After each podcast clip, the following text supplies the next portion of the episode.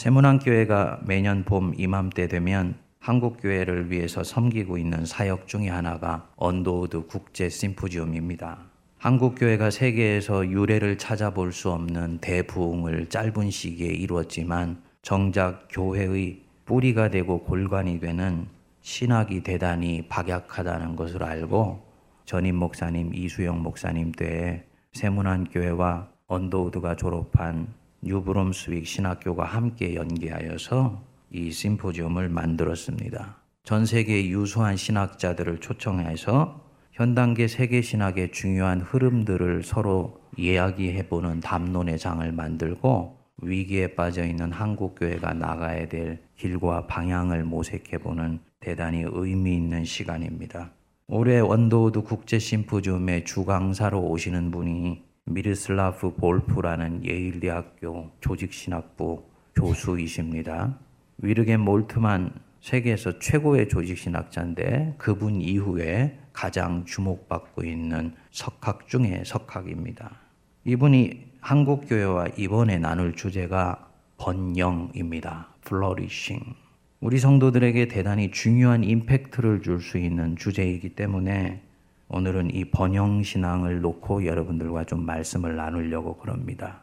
번영신앙은 한국교회 안에서 별로 달갑지 않은 이미지를 갖고 있습니다. 조엘 오스틴 목사님이 긍정의 힘이라는 책에서 이미 이 번영신앙을 이야기를 했었습니다.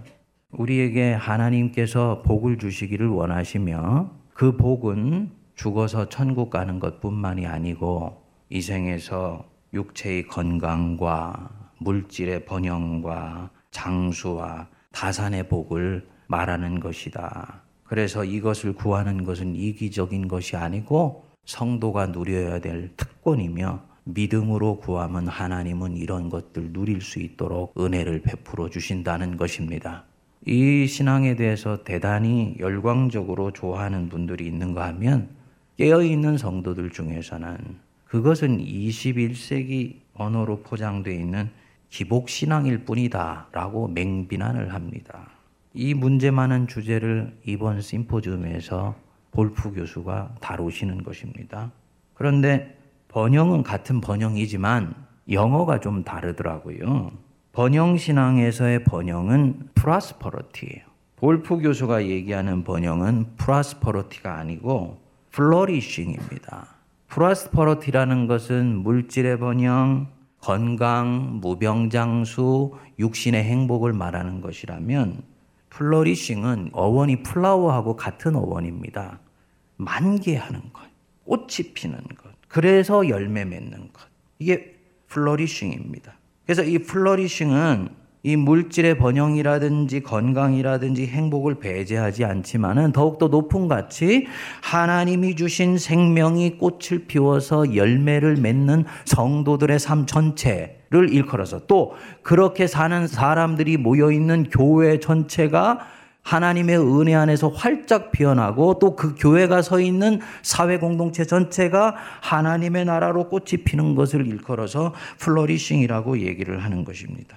세계적인 신학자가 이 주제를 가지고 세문안교에서 강의를 한다는 말을 듣고 담임 목사인 제 가슴이 얼마나 설레었는지 모릅니다. 이유가 있습니다.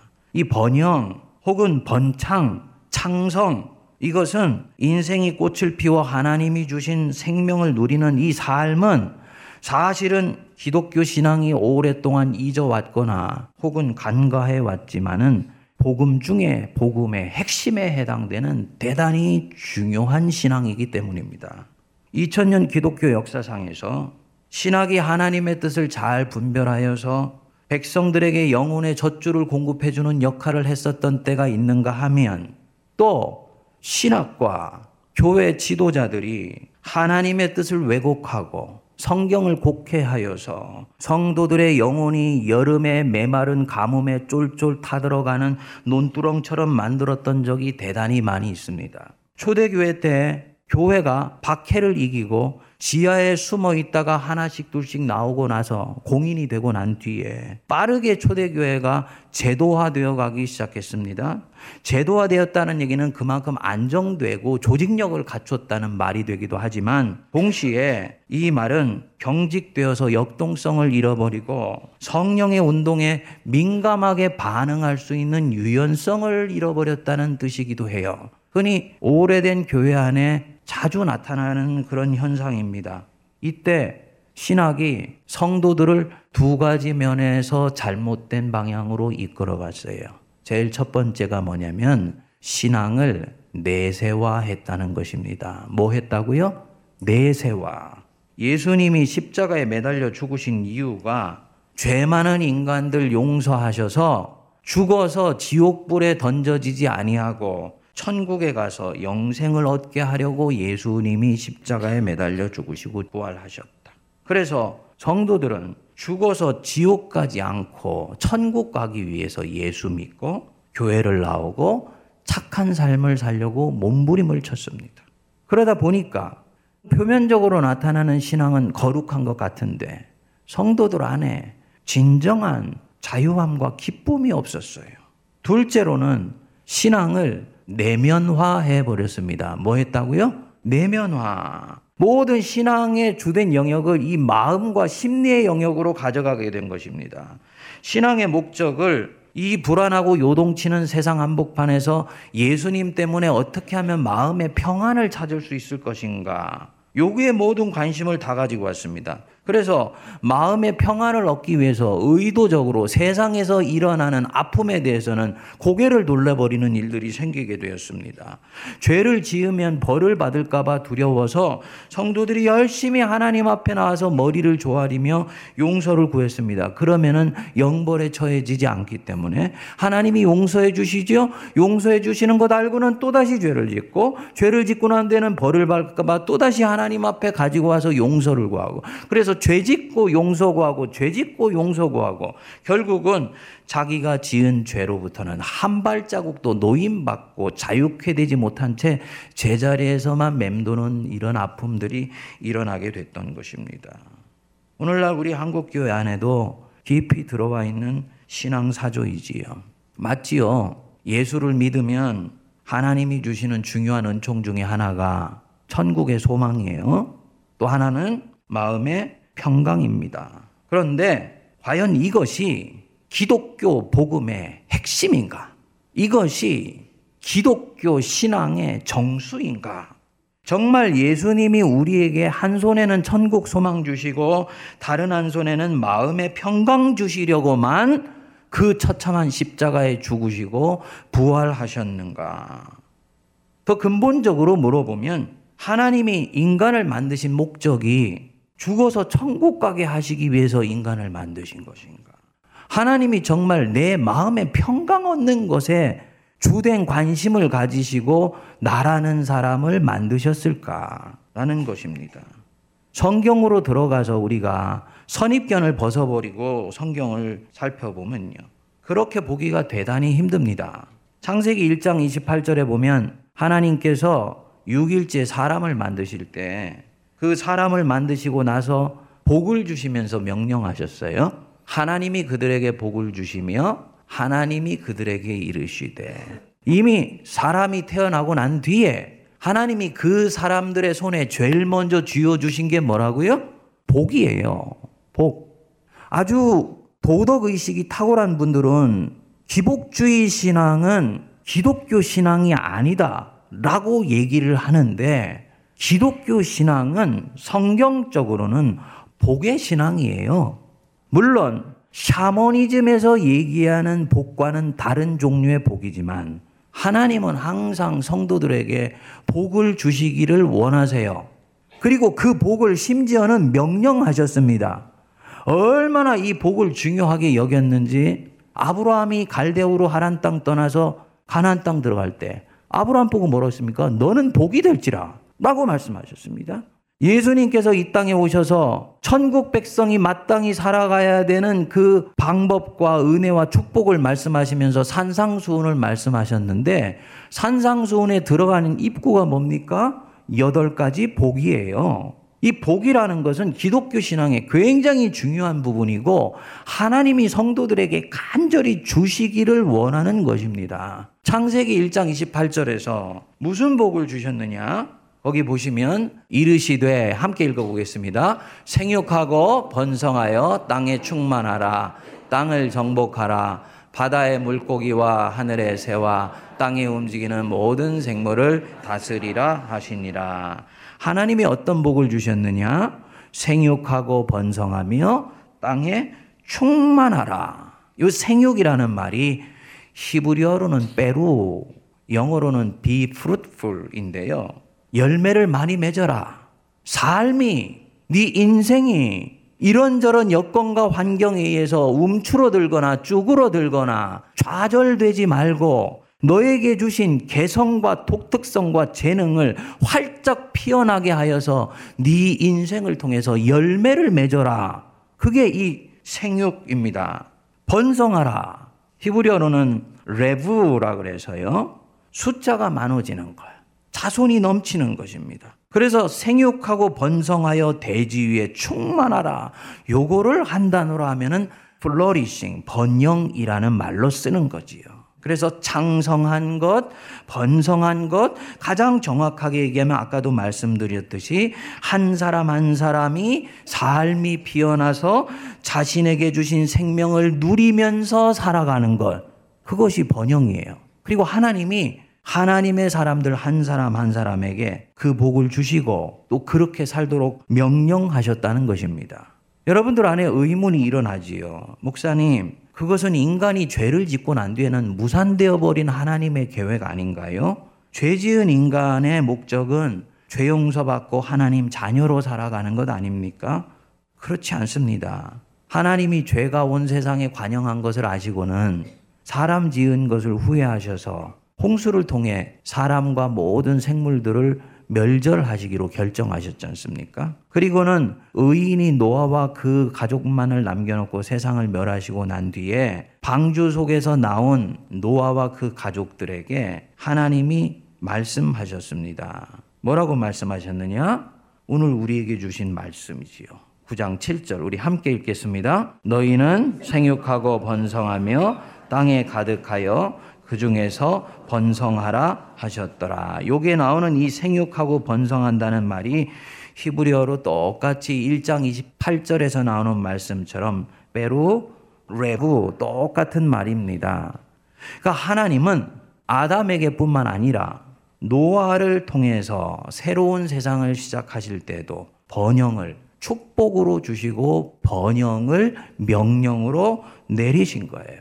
그러니까 인간의 궁극적인 목적은 뭐냐? 하나님을 통해서, 복음을 통해서, 기독교 신앙을 통해서 생육하고 번성하며 번영하여 그 인생이 온전히 열매 맺도록 하는 것. 그게 하나님의 목적이고 하나님의 계획인 거지요. 이 볼프 교수는 번영의 가장 탁월한 이미지가 바로 이 창세기 2장에 나오는 에덴 동산에서 아담과 하와가 하나님과 함께 행복하게 살아가는 장면이었다. 비록 중간에 죄에 의해서 그 플랜이 좌절되어 가고 아담과 하와가 에덴 동산에서 쫓겨난 것 같았지만 결국 예수 그리스도께서 이 땅에 오시고 난 뒤에 죄의 권세로부터 인간은 해방되기 시작하여서 묶인 것으로부터 자유하고 마지막에 요한계시록 21장에 갔을 때는 하늘에 있는 예루살렘이 땅에 내려와서 하나님께서 우리와 함께 계셔서 우리 눈에서 눈물을 씻어주시니 더 이상 해됨도 없고 한숨도 없고 온 세상에 하나님의 생명이 충만하게 되어서 창조의 목적이 비로소 완성되는 그 때가 반드시 온다. 하나님이 주신 이 창성 번영이 완성되는 거예요.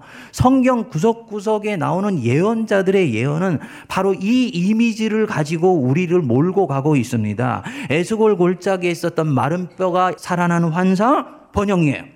그리고 47장에 나오는 성전 문지방에서 나온 물, 하나님 말씀의 힘이고 말씀의 물이지요. 말씀의 물이 발목을 차고 무릎을 차고 허리를 감고 난 뒤에 마지막에 사람이 건너지 못할 물이 된지라. 그 물이 강가로 흘러들어가 아라바 강가로 가니 강 양편에 있었던 수양버들이 다시 되살아나며 죽어있던 바다가 다시 살아나 어부가 그 속에 서게 될 것이다.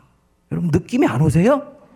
저는 막 제가 얘기하면서도 막 이렇게 전율이, 이게 하나님이 만드신 이 세계가 죄에 의해서 꺾여져 있는 것 같지만 하나님의 말씀이 백성들 속에 제대로 꽂히고 하나님의 말씀이 한 사회 공동체 안에서 파문을 일으킬 때는 그 말씀의 힘은 죽어 있는 것 같은 이 죽음의 세계 한복판에 파닥파닥 튀어나는 생명의 역사를 일으키는 어마어마한 능력이 있다는 거예요. 그리고 예언은 바로 성도들로 그 꿈을 꾸게 하는 것입니다.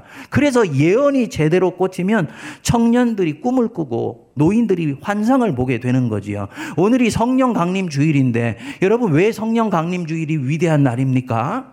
성령 강림 주일은요, 성령이 오셨을 때 일어나는 일들을 우리들에게 가르쳐주는 날입니다. 성령이 우리에게 오시면 죽어있던 영혼이 살아나요.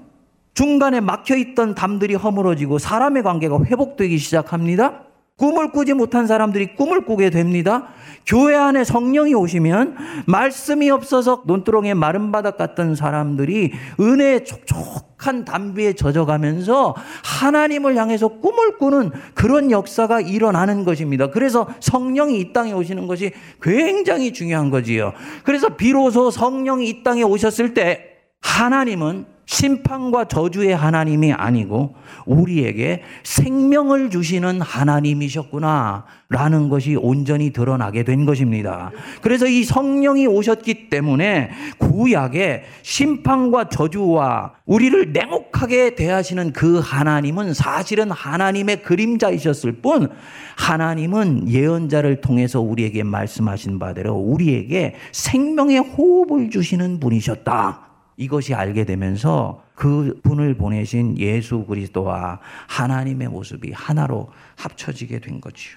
여러분, 하나님은 저와 여러분이 생육하고 번성하며 땅에 충만하기를 바라십니다. 그거를 기대하세요. 여러분들과 제 인생 속에서 그 일들이 일어나게 되기를 원하십니다. 성도가 예수 믿는다고 하면서 저 문간방 구석에서 쭈그리고 앉아서 훌쩍훌쩍 울기나 하고 죄만 용서해달라고 얘기를 하면서 그 죄의 굴레에서는 정작 한 발자국도 벗어나지 못하는 그런 삶으로 마무리하기를 절대로 원하지 않으세요. 부자가 되어야 된다는 말을 하는 것이 아닙니다. 네게 허락된 인생이 가난하건 육체적으로 아니면 부유하건 간에 너는 네게 주신 재능과 은사와 달란트와 한 판의 인생을 통하여서 네 인생이 완전히 꽃피워 하나님께 영광 돌리는 번영에 이르는 삶, 창성함에 이르는 삶을 살도록 내가 너를 불렀다 이거죠.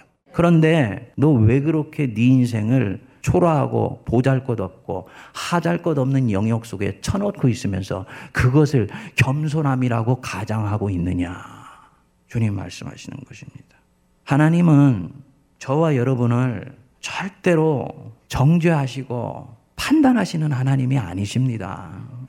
왜 자꾸 원죄만 찾으세요? 왜 자꾸 이 죄인 그 말씀만 하세요? 여러분, 내 안에 있는 죄를 내가 직면하고 살펴보는 것 중요하지만요, 그것에 함몰되면 안 돼요. 너무 성도가 죄의식에만 깨어있게 되면은 신앙이 우울하고 무겁고 칙칙해져요. 제가 그래서 예배, 제사적인 예배만 드리면 안 되고 축제가 같이 왔을 때 이게 신약의 예배라고 말씀드렸지 않습니까? 왜냐? 우리를 둘러매고 있고 우리 심령 속에서 우리 인생이 꽃피어 나가는 것을 가로막는 이 원죄라는 중력의 힘이 강하지만 이 중력의 힘을 끊고 역사하시는 원복 오리지널 블레싱의 힘은 더욱더 강력하고 도도하며 어마어마한 것입니다. 원죄보다 원복의 힘이 더 커요. 더군다나 우리가 무슨 시대에 삽니까? 부활 시대에 살잖아요. 죄와 죽음과 원수의 권세를 깨치시고 부활하신 예수 그리스도의 권능을 붙들고 사는 성도들이 왜 맨날 원죄 타령하고 죄 타령하냐. FBI에 가면요, 가짜 지폐, 가짜 달러를 진짜 달러와 구분하는 방법이 있다고 합니다. 이것이 가짜 달러야 라고 백날 보여줘도 가짜와 진짜를 구분할 수가 없대요. 반대로 모조 지폐가 아닌 진짜만 반복해서 한 만장을 보게 되면 가짜는 자동적으로 눈에 띄게 된다는 거예요. 우리가 우리 안에 죄도 있고 은혜의 역사도 있습니다. 죄를 살펴보면서 성찰하는 건 귀중한 일이지만 더 중요한 것은 내 안에 역사하시는 하나님의 은혜를 끊임없이 초점 맞춰서 가게 되면 나는 내 속에 있는 죄에 매여서 살고 싶은 마음이 시간이 지나면 없어지게 됩니다. 그래서 점점 그 은혜를 사모하고 하나님의 흔적을 내 인생 속에서 쫓아가면서 살려고 하는 이 열망이 일어나게 됩니다. 그래서 이런 흐름들이 이어지게 되면 성도의 신앙의 삶은 억지로 고행하듯이 예수 믿는 삶이 아니고요. 기쁨과 감사와 자원함과 콧노래 부르면서 나아가는 해피 전이가 되는 것입니다. 은혜에 주목하세요. 원죄보다도 원복이 더 크고 놀랍습니다. 하나님께서 아담과 하와를 에덴 동산에서 쫓아내실 때 무화과 나무 대신에 가죽옷을 해서 입히셨잖아요. 하나님은 항상 심판하신 뒤에 더 큰 은혜를 따로 준비를 하세요. 가인을 자기의 본향에서 쫓아내시고 난 뒤에 그에게 표를 주셔서 그의 몸과 마음을 그를 적대하려고 하는 사람들로부터 보호해 주셨습니다. 홍수로 심판을 하시고 난 뒤에 무지개 언약을 주셔서 절대로 그런 일이 없게 할 것이라고 이제 우리에게 안심시켜 주셨어요. 항상 하나님의 심판 뒤에는 하나님의 은혜가 기다리고 있습니다. 이유가 뭐냐? 하나님이 우리를 판단하시고 정죄하시는 것은 당신의 본뜻이 아니기 때문이에요. 우리의 죄악에도 불구하고 하나님이 우리를 이끄시는 그 은혜의 손길은 더욱더 크고 강력합니다. 거기에 초점을 맞추세요. 거기서 번영이라는 것이 일어나는 것입니다. 우리 주님, 우리 한 사람 한 사람, 우리는 우리를 어떻게 볼지 모르지만 하나님의 형상으로 만들어진 보석처럼 모십니다. 당신의 눈에 넣어도 아프지가 않은 존재들입니다. 그렇기 때문에 절대로 버리지 아니하시는 거지요. 그렇기 때문에 업어 기르시는 거지요. 그렇기 때문에 백발이 되어서도 떠나지 않겠다고 약속하실 뿐만 아니라 실제로 그러시는 거지요. 코끝에 호흡이 멈추면 수없이 많은 사람들은 죽음 이후의 세계에 대한 두려움에 휩싸이지만 하나님은 그 순간까지 우리를 통해 함께 하셔서 우리를 천국 저편에서 영원한 복락을 누리게 해 주시는 것입니다. 따라서 내세는 그것 가기 위해서 달려가는 걸음이 아니고 우리에게 주신 이 한판의 인생 속에서 하나님의 뜻을 이루며 내 인생을 하나님 앞에 꼽히면서 살아갈 때 그것에 대한 열매와 결실로 자동적으로 천국은 우리 앞에 와 있는 것인 줄 믿습니다. 핵심을 갖고 건드리셔야지 왜 주변을 가지고 씨름을 하느냐는 거죠. 물론 중요한 부분들이 있습니다. 볼프 교수가 굉장히 중요하게 보는 부분들인데 이때까지 내세에 대해서 별로 관심을 가지지 아니하였던 모더니즘, 근대주의 사회 속에서 살고 있었던 이 합리주의자나 이성주의자들은 내세를 믿지 않았다는 거예요. 그래서 교회가 그들에게 맞추려고 내세에 대한 신앙을 강조하지 않았고 이 땅에서 어떻게 하나님의 뜻을 이룰 것인가만 집요하게 파고들었는데 지나고 보니까 그 사람들은 다 변질되어 버려서 세속주의자가 돼버리고 교회는 힘을 잃어버리게 됐다는 거예요. 아, 이유가 있었구나. 내세는 하나님 앞에 가는 날은 우리에게 언젠가 실제로 올 뿐만 아니고 성도가 그것을 끊임없이 인식하며 사는 것은 이 땅에서 살아가면서 내가 변질되지 않고 하나님의 뜻을 고난에도 불구하고 집요하게 쫓을 수 있는 성령의 능력을 주시더라는 거지요. 맞지요? 하나님, 힘들고 어렵지만 나는 언젠가 하나님 앞에 발가벗은 몸으로 설 날이 있다는 걸 알기 때문에 저는 주님과 함께하는 이 믿음의 여행길을 절대로 포기하지 않겠습니다. 그래서 이 땅에서 진정으로 창성하고 번영하기 위해서라도요, 내세에 대한 소망과 현세에 대한 열망을 놓치지 않고 둘 사이의 긴장을 끊임없이 가지고 가야 된다는 것입니다. 사랑하는 여러분, 여러분들이 이런 얘기를 할 때도 선뜻 동의되지 않는 부분들이 있을 수 있지요. 이상하다. 예수 믿고 사는 것은 끊임없이 자기를 버리고 양보하고 다른 사람을 섬기고 하나님을 위해서 사는 것인데 목사님이 번영이라고 얘기하니까 너무 낯선 거예요. 왜? 번영은 왠지 자기중심적이고 이기적인 것처럼 생각되기 때문입니다. 여러분, 볼프 교수가 얘기하는 번영, 기독교 신앙이 얘기하는 번영은 이기적이고 배타적인 번영이 아니고요. 이타적이면서 타자를 포용하는 번영입니다. 내 인생이 번영하는 것이 하나님 앞에 소중한 것처럼 다른 사람의 인생을 꽃피울 수 있도록 도와주는 것, 그것은 하나님 보시기에 기뻐하실 것인 뿐만 아니라 시간이 지나면 그의 인생이 꽃피워지는 것이 나의 번영에도 결정적인 영향을 미친다는 것을 눈뜨고 살아가라는 것입니다. 일종의 이것을 일컬어서 생태학적 진리라고 얘기를 합니다. 내가 우리 집에 있는 앞마당에 있는 정원에 있는 그 숲들을 아주 정성스럽게 가꾸어 줬어요. 다른 사람은 도대체 말도 못하는 그 나무 뭐 그렇게 정성을 다해가지고 키우냐고 얘기를 했습니다. 근데 이상하지요? 그렇게 5년, 10년을 키우고 왔더니 내 집 앞마당에 울창한 숲이 지나게 되어서 이 미세먼지로 가득해 있는 봄에 내 집에만 들어오면 향긋한 공기가 흘러가게 되는 거예요. 아하. 내가 나무를 섬겨주었더니 나무가 나를 살려주는구나. 생태학적인 진리입니다. 바로 그리고 이것이 성경이 얘기하는 번영입니다. 내가 누군가를 돌보면 그 돌봄받은 사람이 직접이건 간접적이건 함께 사는 공동체 속에 우리는 있기 때문에 그는 반드시 나의 번영에 결정적인 유익을 주게 된다는 것입니다. 사랑하는 여러분, 내 자신이 번영하는 것을 위해서 내 자신의 인생이 꽃이 피어나는 것을 위해서 다른 누군가 꽃망울이 져있는 그 사람의 목을 부러뜨리는 것은 하나님이 기뻐하시는 일도 아니고 나 자신도 결국은 번영에 이르게 하지 못하는 것입니다. 그렇기 때문에 우리 청년들이 직업이 없어서 인생에 대한 꿈을 잃어버렸다. 88만 원의 세대라고 스스로를 한탄하면서 살아간다. 이것은 경제에 대한 얘기가 아니고 그들의 생명권에 관한 얘기입니다. 그들을 살피고 돌보아 주는 것은 나아가서 공동체 전체가 살아가는 핵심 관건이에요. 타자의 생명이 꽃피워질 수 있도록 돕고 섬기는 것, 그것이 진정한 번영이라는 것이지요. 제가 이렇게 열을 내어서 말씀을 드렸는데도 여러분들 중에서는 조는 분들이 계세요. 목사님 말씀이 맞습니다. 저는 나름대로 쉽게 한다고 했는데도 여러분들이 조시니 토요일 날 볼프 교수가 그 강의할 때 어떤 일이 일어날지 심히 염려가 됩니다. 여러분, 그렇지만 세모난 교회 교인들은 포기하지 않습니다. 앞으로 이 주제는요, 언어는 달리 할지 모르지만 한국교회 내관이 될 것입니다. 성도님들 오셔서 강의 들으시고 살펴보시고 숙지하시고 공부하셔서 세문안 교회 성도들이 바른 신학적 식견으로 무장하여서 길을 잃고 헤매는 한국교회 길을 만드는 선지자의 사명 넉넉히 감당하시기를 주의 이름으로 축원드립니다.